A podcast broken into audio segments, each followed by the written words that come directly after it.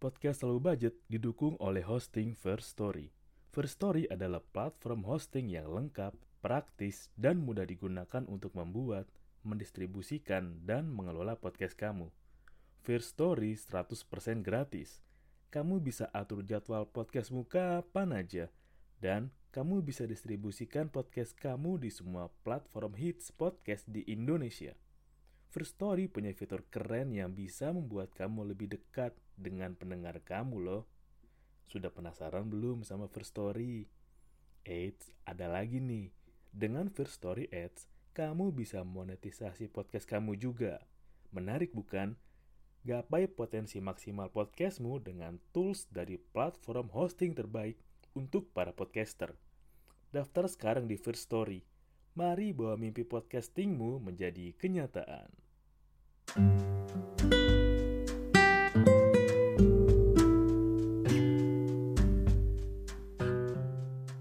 Selamat datang di Siniar Low Budget. Gak harus mahal untuk nikmatin hidup. Udah lama banget gue mau bahas soal ini, tapi emang gue nunggu momen yang pas sih. Dan karena beberapa waktu lalu lagi rame soal postingan Indra Kens bahas privilege, dan menurut gue apa yang Indra Kens sampein soal privilege itu kurang pas. Karena memang kalau lu menurut kosakata arti dari kata privilege itu sendiri, itu artinya emang hak istimewa. Dan ya menurut gue hak istimewa artinya kan hak yang gak semua orang bisa dapat, atau hanya segelintir orang yang bisa dapat. Tapi menurut gue kalau mau lihat dari sudut pandang yang agak berbeda, ada beberapa privilege yang menurut gue itu sebenarnya kita udah sering punya, dan bahkan emang masih kita punya sampai sekarang. Cuman kita emang lebih sering gak sadar atau abai sama privilege yang kita punya. Menurut gue privilege pertama yang kita punya, dan atau bisa dibilang ya bahwa semua orang punya, adalah privilege hidup. Hidup dalam artian lu masih hidup, lu masih bernyawa, lu masih bisa bernafas, lu masih ada di bumi, lu masih ada di rumah lu, di dimanapun itu di lokasi lo lah, di Jawa Barat lah, di Jakarta lah, di Pulau Gadung lah, atau misalkan di Sumbawa lah, di Medan lah. Lu boleh kok ngetawain gue kayak, ya anjing ya, emang hidup tuh, ya emang ya udah kita hidup ya. Menurut gue itu privilege yang ya lu pasti pernah denger atau pasti lu pasti pernah tahu lah. Karena menurut gue dalam substansi tertentu kita beruntung dan bersyukur banget masih bisa hidup sampai sekarang. Karena kan lu tahu sendiri kayak pandemi 2 tahun terakhir, banyak banget orang-orang yang kita sayang, orang-orang yang deket kita harus meninggalkan kita. Dan bisa dibilang emang rasanya gak rela lah ketika orang yang kita sayang ninggalin kita karena sesuatu yang ya bisa dibilang di luar keadaan atau bahkan di luar kendali dirinya. Kayak misalkan dia terjangkit dari orang lain lah, atau ketularan dari orang terdekatnya lah. Dan pasti ya ada rasa nggak terima juga sih, kayak ya kalau lo ngalamin dan ngerasain ditinggal orang terdekat pas pandemi kemarin itu emang rasanya lebih ya nyelekit sih, dan lebih apa ya, lebih sakit ya. Karena kan ada yang tiba-tiba tuh, ada yang tanpa gejala, ada yang emang menguatkan dari komorbid atau penyakit bawaannya kan. Ya yang paling menurut gue berasa ya orang yang sehat-sehat aja tiba-tiba bisa meninggal karena emang dia nggak ada penyakit bawaan, nggak ada apa, ya karena COVID ini. Dan ini gue juga pernah dengar sih dari ajaran Pak Ustadz, bahwa kenapa hidup itu bisa dibilang, kalau kita masih hidup nih, itu bisa dibilang sebuah privilege. Karena banyak banget orang-orang yang meninggal atau mati yang masih kayak penasaran, kecewa, atau masih belum puas lah. Karena masih banyak hal dalam kehidupan yang kemarin, kehidupan yang berlalu, belum bisa melakukan hal yang semestinya dilakukan. Ini lebih ke penyesalan sih. Ya anggap aja misalkan gue setan yang di Insidious lah, yang di ruangan gitu kan, yang ruangan gelap terus cuma ada asap-asap di bawahnya. Dan kalau misalnya lu bisa tanya sama orang yang udah meninggal, pasti ya mereka ingin bisa diberi kesempatan hidup dunia, entah ada yang untuk beribadah lah, atau lebih totalitas, atau lebih maksimal lagi untuk ngebahagiain anak, istri, atau banyak banget mimpi-mimpi yang belum sempat mereka wujudin tapi mereka udah keburu berpulang ke sisi Tuhan Yang Maha Esa. Karena lu bisa bayangin sendiri juga sih, seandainya kalau misalkan lu lagi hidup terus tiba-tiba setelah ya lu denger siniar inilah, atau misalkan ya gak lama lagi tiba-tiba lu meninggal, terus ya aduh gue banyak banget lagi yang belum sempat gue lakuin, gue belum sempat nyenengin orang tua gue, bahagian orang tua gue. Itu kan, jadi emang kalau lu bisa lihat dari sisi yang gue lihat, ya sebenarnya hidup ini sebuah privilege juga buat orang-orang yang meninggalkan kita duluan, namun masih banyak hal-hal yang belum sempat kita lakukan. Itu banyak banget sih, dan ya gue juga ngambil preferensi ini dari lagunya Mas Kunto Aji. Itu enak banget sih lagunya, Film Membiru. Dan gue juga inget, ini kutipan dari film Korea juga sih, yang Itaewon Class. Gue suka banget itu film. Ya itu kan bapaknya Park Sojun siapa ya? Gue belum ingat. Kan dia bilang ya selama kita hidup kita bisa melewati apapun. Nah emang bener, karena emang kalau kita udah meninggal, kita udah gak di dunia, apa yang mau kita lewatin hanya pertanggungjawaban sama apa yang pernah kita lakuin di dunia. Ya makanya ada yang bilang, dan emang dianjurkan bahwa ya sebisa mungkin kita hidup dengan baik, membawa kebaikan, membagikan kebaikan, menciptakan kebaikan, meninggalkan kebaikan, ya agar legasi kita atau penerus kita bisa merasakan bahwa kita pernah menjadi orang yang bermanfaat semasa hidup. Dan kalau udah gue bilang gini, lu mikir gak kayak, ya gue, lu juga bisa tiba-tiba mati kok, gue juga. Jadi, apalagi gitu yang lu mau tunda untuk maksimalin dan lakuin sekarang. Dan menurut gue, ada lagi privilege yang semua orang punya, banyak banget orang punya, apalagi anak-anak masih muda. Cuman emang kebanyakan masih belum sadar aja sih. Ini sebenarnya ya udahlah, kayak mereka lebih senang rebahan, chill, santai-santai. Ya gue pernah bilang di beberapa siniar gue yang lalu kan ya, apa usia masih muda tapi mental seperti orang tua. Di usia produktif tapi lebih memilih untuk rebahan, yaitu sehat. Ini emang jadi fokus gue sih ke beberapa waktu terakhir, karena emang sehat itu bukan hal yang gampang didapat. Itu sehat buat gue adalah hal yang harus lo perjuangin. Caranya gimana ya? Caranya dengan perbaikin kebiasaan lo.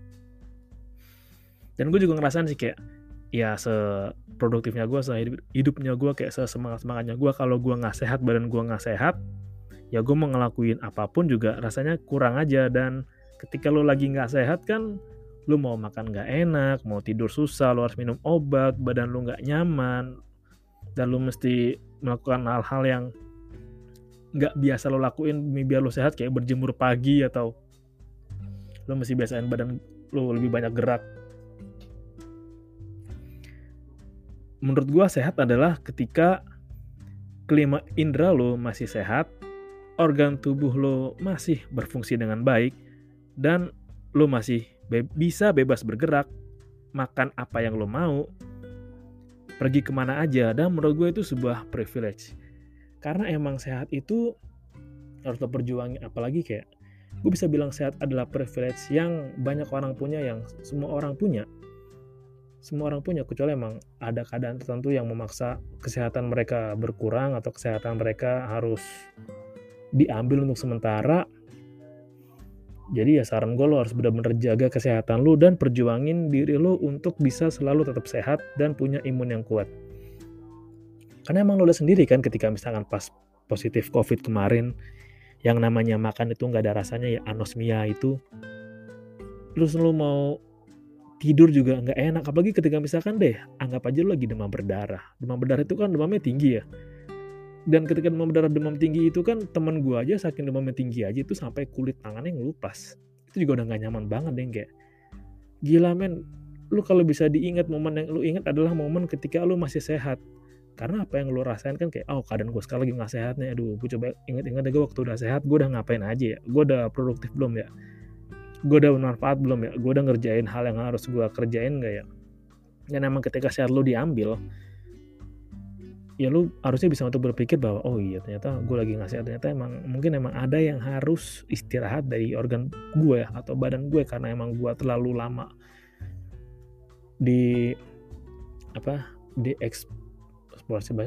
bahasanya tuh kayak lo bahasa terlalu digunain terus-menerus lah.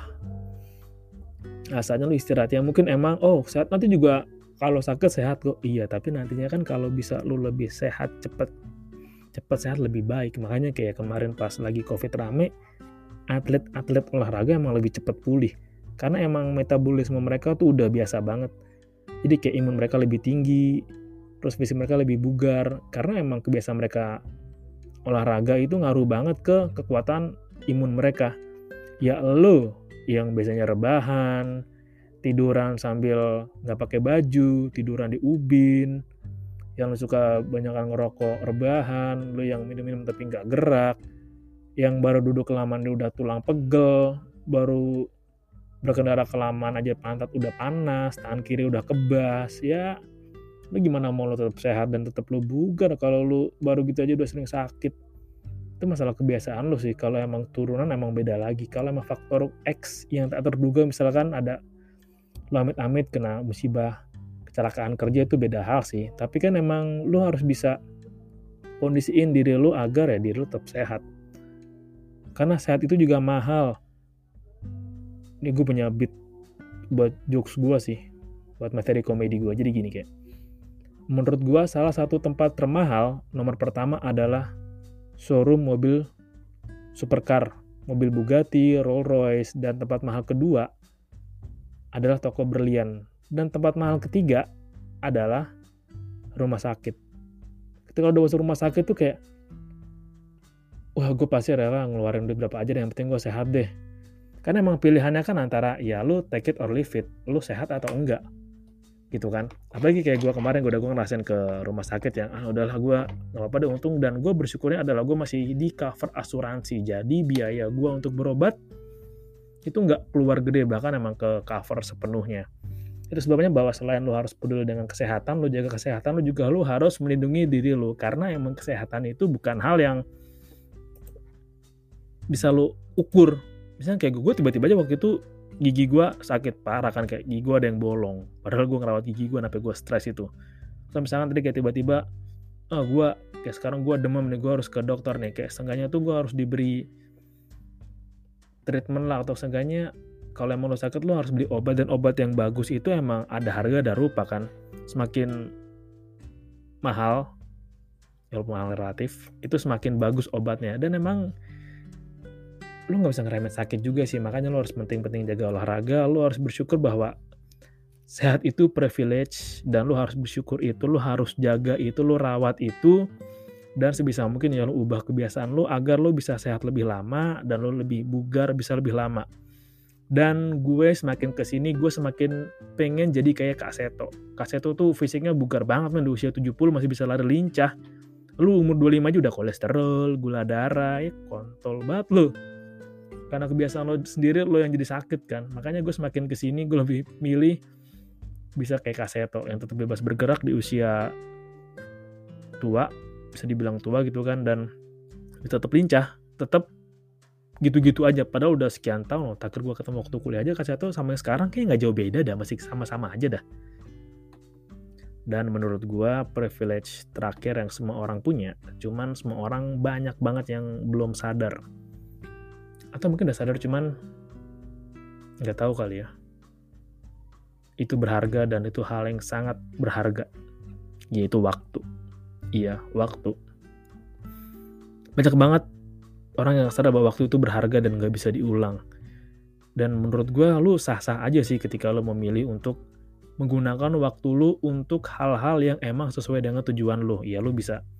Mungkin lu dicap kayak diajak nongkrong, kayak gue nggak bisa nongkrong nih, gue mau ada kerjaan, lu nggak asik, lu kerja mulu, nongkrong dong lu, Yalah, apa namanya, gawe mulu, yalah kalian nongkrong dong, weh main dong, ya lu ngapain sih di rumah mulu, kerja dong. Ya menurut gua ketika lu memilih untuk mengulik skill lu, mengasah skill lu, mengembangkan jaringan lu, menurut gua sah-sah aja sih lu memilih untuk memfokusin tujuan lu dibanding lu harus mengentertain diri lu terus. Kayak senior gua sebelumnya, kayak kebanyakan entertain malah bisa bikin lu lelah.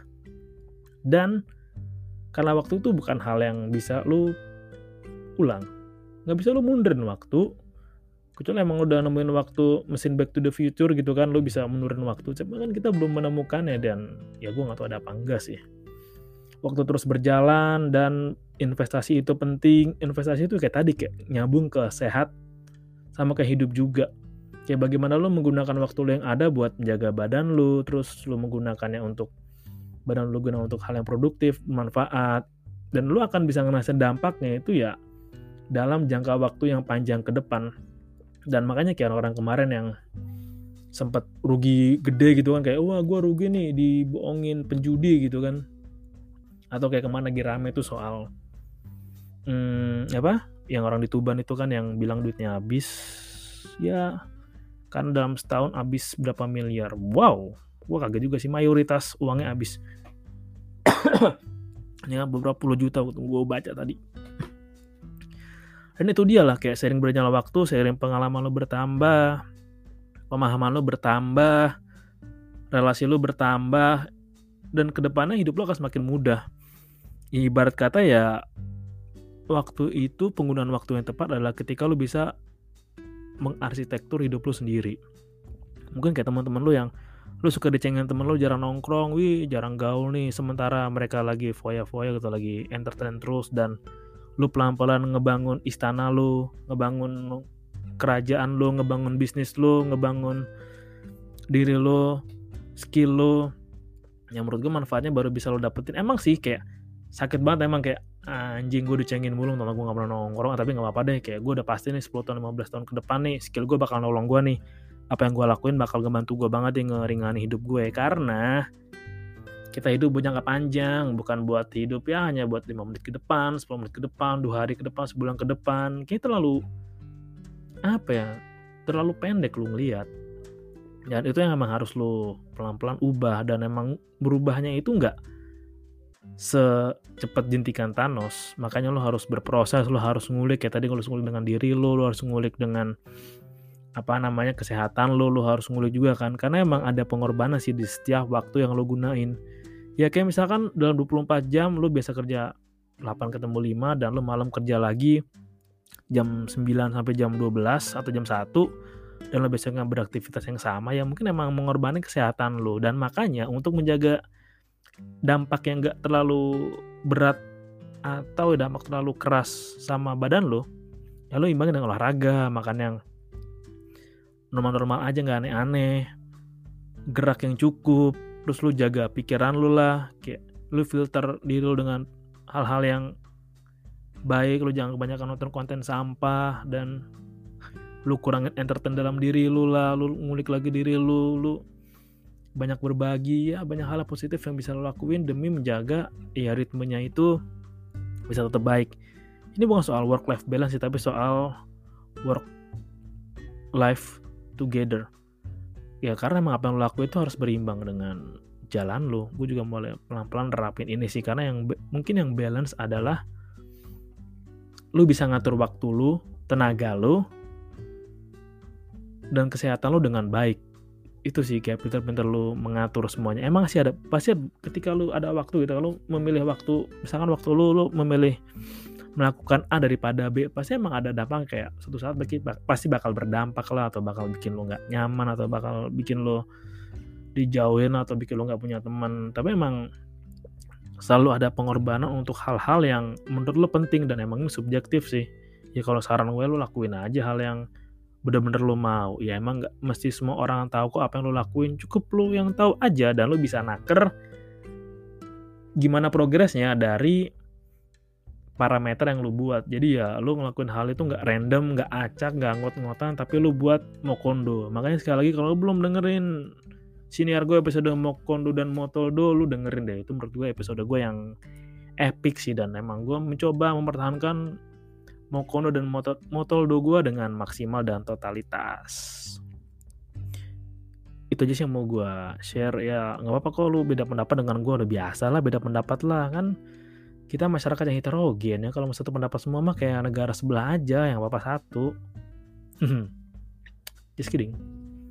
Oke, thank you udah dengerin. Jaga kesehatan lo semua. Dan salam low budget. Gak harus mahal untuk nikmatin hidup.